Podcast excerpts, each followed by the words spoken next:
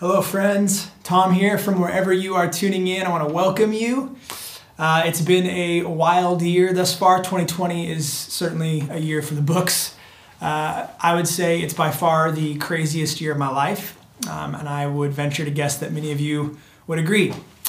Uh, if you uh, are new with us, uh, welcome. If you've been journeying with us, you know that, like I said, it's been a crazy year. But earlier this year, before COVID 19 kind of smashed into the planet in a very kind of seemingly violent and uh, intense way, we as a church were actually in the middle of a really wonderful series going through the Gospel of John. Uh, it's this incredible, uh, like eyewitness account of Jesus' best friend, the Apostle John, writing about the life and ministry of Jesus. And eight months ago, before coronavirus, uh, we were 43 weeks into that series, and then when coronavirus hit, we pressed pause uh, for a plethora of reasons, trying to kind of get our feet underneath us as a church and kind of get acclimated to what seemingly has become a new normal. As uncomfortable as it is, not being able to be together in person on Sunday mornings and moving everything digitally and all this stuff. So I say all that to say that today we're going to jump back into our series going through the Gospel of John entitled Jesus Is. Okay, the, the series Jesus Is. We've been exploring what, um, or should be, I should say, we've been exploring as much as we possibly can about the life of Jesus through the eyes, through the pen, really, of his closest friend, uh, the Apostle John. And the reason why we're jumping back into this series is because uh, I'm convinced that like this is the perfect spot to jump back in. The passage where we pick back up on is the perfect spot to jump back in as far as timing wise with this cultural moment. Okay, uh, you don't need me to bring you up to speed on what's happening right now. The world is in turmoil, and whether it's a a global pandemic or racial unrest or civil unrest or uh, or, or the election, all these crazy things happening uh, where we find ourselves in this moment as a culture, man, I cannot think of a more appropriate message or more appropriate passage of scripture than right where we left off this last March, eight months ago, when we pressed pause on our Jesus series. We're picking back up. Um, that being said, I think it's appropriate, since it's been eight months, to give you a bit of a refresher on the series. And like I mentioned, uh, we want to learn as much as we possibly can about Jesus. Okay, Jesus is the focal point of the Bible, um, and frankly, he is the focal point of all of creation, the entire universe. Universe, okay, it's all about Jesus. And so we want to learn as much as we can about who he is, about what he's done, about all the amazing things that Jesus is, hence the name of the series, right? Now, A.W. Tozer, a theologian that I really enjoy, he famously once said that what comes into our minds when we think about God is the most important thing about us. That is a very strong statement. And as strong as that statement is, I'd actually take it a little bit further. Excuse me. I'd take it further. And I'd take it further in this regard. I would say that what you believe about God is the most important thing about you. I'm going to say that again. What you believe about God is the most important thing about you. Now, biblical belief, you've heard me say this before, biblical belief is more than acknowledging that something's true. Okay? It's more than acknowledging that something is true. True belief, true biblical belief, it always influences not just what you know, but what you do. You see, what you believe, it influences your behavior. Consider, uh, consider the Titanic, you know, the famous ship that, you know, sunk to the bottom of the ocean that was seemingly unsinkable right? I've used this analogy before, but I think it's helpful. Did you know that the Titanic, when they built it, it, it, could, it could hold up to 64 lifeboats on the ship, on the vessel, right? And the evening that the Titanic struck an iceberg and, um, and, and ended up sinking to the bottom of the ocean, it only had 20 lifeboats on the ship. And the operators of the Titanic, when they set out for that voyage, they knew that 20 lifeboats was only enough for about half of the passengers on board. Yet they set sail anyway. And sure enough, they hit an iceberg, and the ship sinks, and half of the passengers make their way onto those 20 lifeboats and the other half perished into the ocean. Okay? Why on earth, for a ship that could carry 64, which is plenty for all the passengers, that could carry 64 lifeboats, why on earth would anybody only choose 20 of those? Well, the operators of the Titanic, they liked the way that 20 lifeboats looked. It was better aesthetically. It was, it was better for um, unobstructed views from the deck and such. And the reason why they only chose to put 20 on and set out to sea was because the Titanic, they believed it was an unsinkable ship. They believed it was an unsinkable ship, and they were wrong. You see, friends, what you believe, it always influences your behavior, the things that you do, not just what you know, but what you do. And therefore, your behavior reveals what you actually believe, friends. Beliefs are like the software that your life runs on. If you're familiar with like hardware versus software, right? Like think like your cell phone or your computer or your iPad or your tablet. Those are that's hardware. Okay, that's like a machine essentially. It's hardware, a computer, a hardware. My iPhone is a, is a, is a piece of hardware.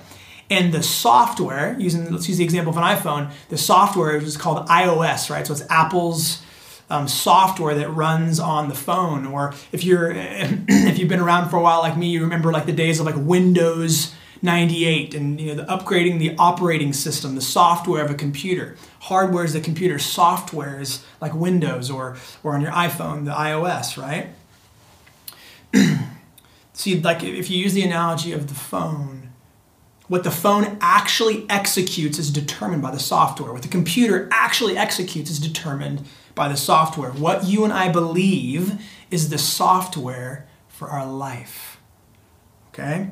And John the apostle, who penned this gospel account that we're jumping back into, he says that his reason, at the end of this gospel, he says the reason that he wrote it is so that you may believe that Jesus is the Christ.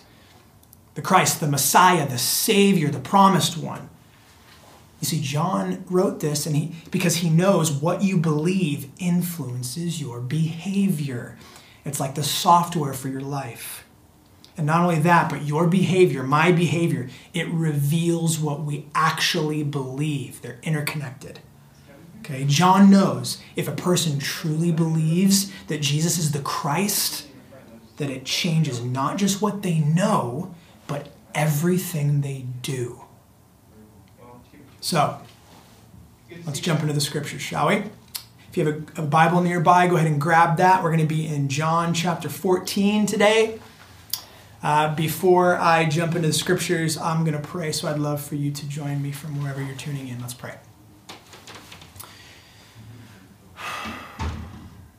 Oh, Holy Spirit, we just invite you now.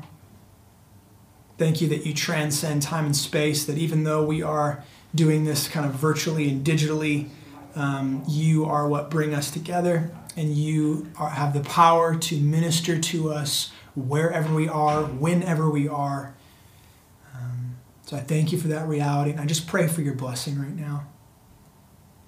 I ask you to use me to love and serve anybody tuning into this. God, would you be with us? Would you help us? Would you teach us? Holy Spirit, point us to Jesus. That's our aim, that's our desire we want to learn more about everything that Jesus is. Help us. Amen. Okay, so John chapter 14.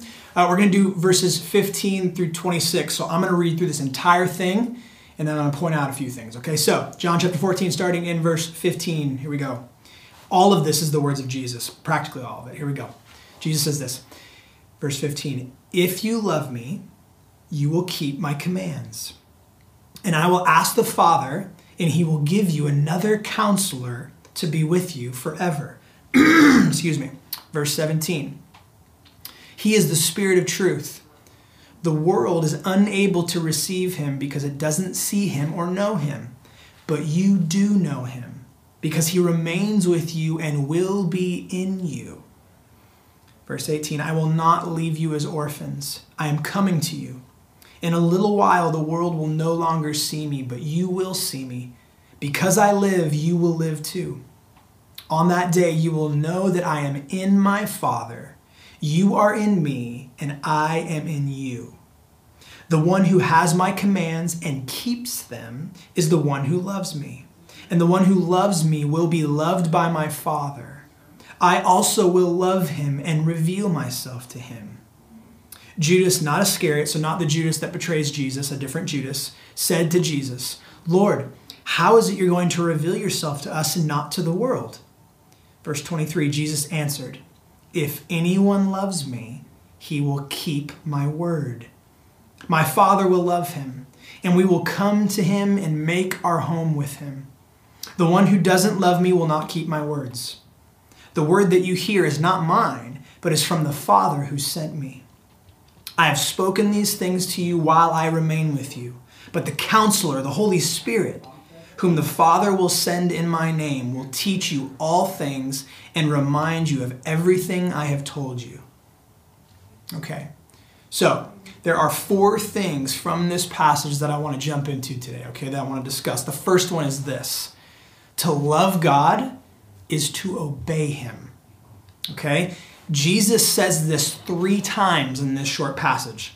All right, now typically, typically, if something is repeated in the scriptures, that means it's important. Okay, so track with me. Look back at verse 15. If you love me, you will keep my commands. And then verse 21 the one who has my commands and keeps them is the one who loves me. Verse 23 Jesus answered, If anyone loves me, he will keep my word. Now, that word in the Greek that's translated keep, you know, what that means it means ongoing obedience, okay, or, or, or continuing to obey. Um, one of the people who played a, frankly, played a huge role in leading me to Jesus is no longer a Christian. And I know that might sound weird or crazy or wild, but it's true. And I can remember, um, I can remember the change. I can remember, um, frankly, how painful it was to watch. How painful it was to see someone that I loved and someone who had such a, a profound influence on me, like his love for God seemed to seemed to kind of dwindle. It was almost like you, you filled a bucket with water and you puncture it and the water just kind of you know seeps out. It's kind of what it was like that in in, in, the, in the life of a of a, of a, of a close friend watching his love for god seeming to dwindle and we began to see kind of patterns of disobedience in his life and now listen we all disobey okay every person's guilty of sin uh, there is no perfect ones other than Jesus, right? So we're all guilty of sin, right? But what I'm talking about here, this idea of like this pattern of disobedience, is I'm talking about unrepentant sin. So patterns of ongoing, unrepentant sin. And like it no longer bothered him that he was disobeying the God who loved him, who, who, who gave himself for him, who, who willingly put on flesh and went to the cross to, to secure his eternal freedom from sin, Satan, and death, to be punished in his place. The God who loved him dearly. It, it like it seemed like it no longer seemed to bother him that he was disobeying that God. Getting drunk became kind of like no big deal, you know? Disrespecting other people, no big deal. And eventually, it turned into a complete rejection of God's ways altogether. Now, like I said, everyone has sin, man, even and especially Christians, okay? What differentiates a Christian from a non Christian is not perfection, it's not the absence of sin, it's ongoing repentance. It, that's what marks the life of a Christian, not perfection, ongoing repentance. Not the absence of sin, ongoing repentance. Okay? Repentance is identifying sin, acknowledging it, turning away from it, which means stopping it, and, and back to God. That's what it means to repent. That is the daily, hourly, I would argue, eh, maybe even every minute practice of the Christian. That's what differentiates a Christian from a non Christian repentance in an ongoing manner. Jesus is the only perfect one, friends. So listen to me. When people fall away from God, like I described the guy who helped lead me to Christ, when people fall away from God, when they discontinue obeying Him, that's what's happening. And according to Jesus, this happens because of a lack of love for God. Look back at verse 24. Jesus says, The one who doesn't love me will not keep my words. That word keep again in the Greek, they will not continue to obey me. Friends, Jesus is really, really clear and he's repetitive in this passage. If you love me, you will continue to obey my commands. Friends, that's what a Christian is. That's what a child of God is. Someone who receives the grace and love of God and then loves God in response. How? By continuing to obey Him and repenting when they realize that they're not. This is why in 2 Timothy uh, chapter 4 verse 7 at the end of Paul's life he writes, "I have fought the good fight, I have finished the race, I have kept the faith." In other words, Paul didn't fall away. He didn't discontinue his love for God by obeying him. Hopefully, you're tracking with this. To love God is to obey him. So, the question is never, does God love you? That's never the question. Friends, the cross has made that emphatically clear that he does. Okay, John 3:16, right? God loved the world in this way that he gave his one and only son. The cross is just the emphatic declaration that God loves you. That's never the question. The question is never, does God love you? But rather, do you love Him? And the answer to that question, friends, is not based on how you feel, it's not based on how you think, it's determined only by whether or not you are obeying Him. Now, the next thing I want to chat with you about is this that Jesus is one with the Father and the Spirit. Look back at verse 20. Says this On that day you will know that I am in my Father. This is Jesus speaking. He says, I, On that day you'll know that I am in my Father, you are in me, and I am in you. And then again, verse 23, Jesus answered, If anyone loves me, he will keep my word.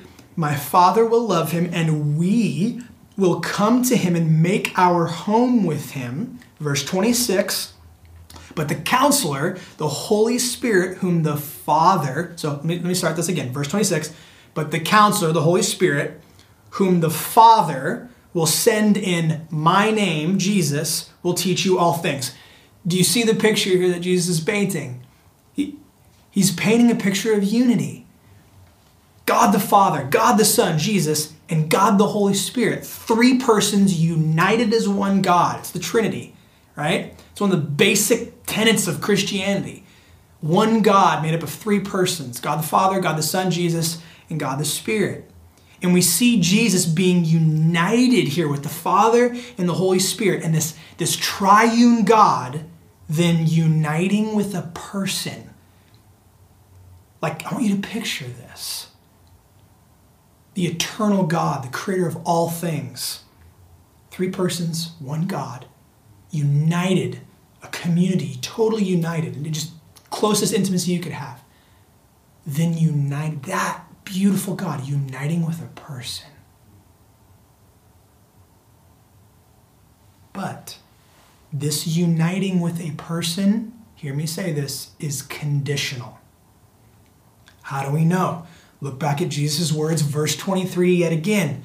Jesus answered, If anyone loves me, he will keep my word. My Father will love him, and we will come to him and make our home with him. If is a big word, okay? So listen, what's at stake here is not God's love what's at stake, the, the, the condition here, what's at stake is being united with God. Notice that it does not say God will love you if you obey him. That is not what it says. Okay, that's religion. That's, that's not the way of Jesus. That's the opposite of Christianity. Okay? Jesus' love, hear me say this Jesus' love is unchanging, it's unwavering. Okay? There's nothing that you or I could do ever to make him love you more, and there's nothing that you and I could do to make him love you less. Our love for him, on the other hand, that's the variable here. Again, friends, a Christian is someone who, who receives God's love and then loves God in return by obeying. And the result of this mutual love is unity between God and man, both now and forever. So, do you get the picture here? You cannot have unity without mutual love. One way love is not unity. Jesus is describing unity between God and man. Friends, do you know what that means? that means for the Christian, for the recipient of God, God's love who then responds with love back, it means God is always with you. God is always with you. It means you're never alone and you'll never be alone, not now and not forever. Listen, I know, I know some of you feel lonely. Man, this has been such an isolating season for so many of us with with quarantining and with with different opinions uh, from frankly like every single topic now is one of the most divided and frankly isolating times isolation leads to loneliness i know some of you feel lonely but i want you to see jesus' incredible invitation here to be united with god in mutual love right now even in this moment not just in this moment, but tomorrow and the next day and the next day and forever. It's this beautiful invitation to be united in mutual love. Friends, the reality here is that God is always with you. And one more thing. One more thing I want you to see here. This passage in the original Greek, right? It was written originally in Greek. In the original Greek, the word that's translated for you, Y O U, okay, that word translated you, it shows up 17 times. It's a lot. Okay? 17 times. Listen to me. Every single time, it's in its plural form. It's plural form. That means plural means more than one. Okay? So my friends in the South, uh, they would describe it best by saying y'all, short for you all. It's the plural form of you. Okay? 17 times you shows up in this passage. Every single time it's plural, every single time it's y'all. Friends, God is always with you. And listen to me, God is always with y'all. okay? Not only is this invitation, not only is this an invitation um, to unity with God, not only is it intensely personal, but it's communal. It, it's, it's mutual love on a grand scale. So, listen, I want you to see there are incredible outcomes to loving God, to obeying Him, and there are heartbreaking and eternal consequences when we don't. All right, finally, I will, I will close with this. Hear me say this God has declared His love for you, man with both his words and his actions. Okay, and the cross being the pinnacle of this, right? The, the, the greatest act of love in the history of the world. Okay, the next closest thing is a million miles away. It's not even close. Okay, and he invites you and I, he invites us to a life of unity with him and with other people. Mutual love now and mutual love forever. Unity. And if I can if I can think of one word to describe the state of my country, America right now, your country, if you're listening to this and you live in the States, there's one word I can think to describe America right now, it certainly isn't unity. It's divided. It's divided. So listen, I cannot think of a more appropriate cultural moment than right now for Jesus' glorious message of unity through mutual love I cannot think of a better time. Listen to me. There is no other hope for true unity on a worldwide scale than Jesus Christ. No political party, no ideology, nothing, nothing can accomplish worldwide unity other than Jesus Christ and his love. The mutual love. 1 John 4, verse 19 says, We love, why? Because he first loved us. Friends, it starts with receiving him and his love. Listen, some of you, you need to get right with God. Things have been off, maybe for a long time. And now really is the time for you to get right with God, to receive His grace and love. Others of you, you need to be reminded listen, God is always with you. You're not alone. In the things that you're facing, no matter the circumstances, no matter what you're facing, no matter the outcome of an election, friends, the love of God transcends it all. It's supreme. And his invitation to unity is available even to the worst sinner. Maybe you've done the worst thing that you've ever done in the last six months. Do you know what? The grace of God is still available. And it's the grace of God that can transform the human heart. So, I want to invite you to respond to the love of God in a fresh way by loving Him in return, by obeying Him. Maybe even as you've been tuning into this, the Spirit's highlighting something to you. An area where you have an opportunity to repent, right? To turn away from sin and back to Him, to enjoy Him and obey Him. It's what you're created. It's like what you're created for. It's your purpose. So, in just a moment, I'm going to turn kind of things over to the band.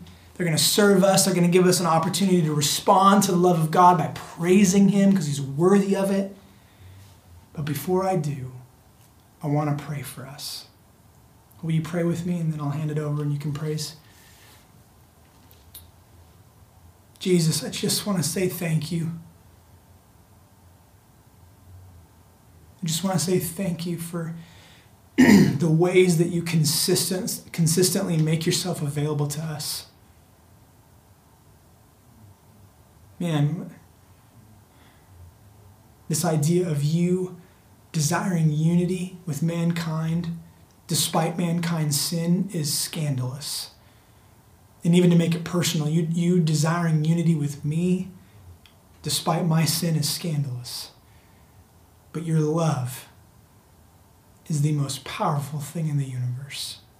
It's glorious. It's amazing. And what's wild is that you make this in, the most amazing thing ever available to us. So I just want to say thank you for a moment. In spirit, I want to ask you would you help us? Would you help us to not live lives that are so centered on ourselves that we miss out on the opportunities for mutual love, for unity with people, and, and honestly, as important or more, with you? It's what we we're created for. It's the way things are supposed to operate. That's your kingdom where love rules and reigns. So, would you teach us? Would you show us? And would you help us to be people who live lives marked by grace, who consistently receive it from you that love, that grace, that forgiveness that would then empower us to live differently? Would you let us be people who believe what you say is true about yourself and what you say about your invitation to unity with you and others is? Help us to believe what's true and let it influence how we live. I love you, Jesus. You're so worthy of praise. Thank you. Amen. Friends, I love you. Um, wherever you're tuning in, encourage you take a moment and just praise him because he's worthy.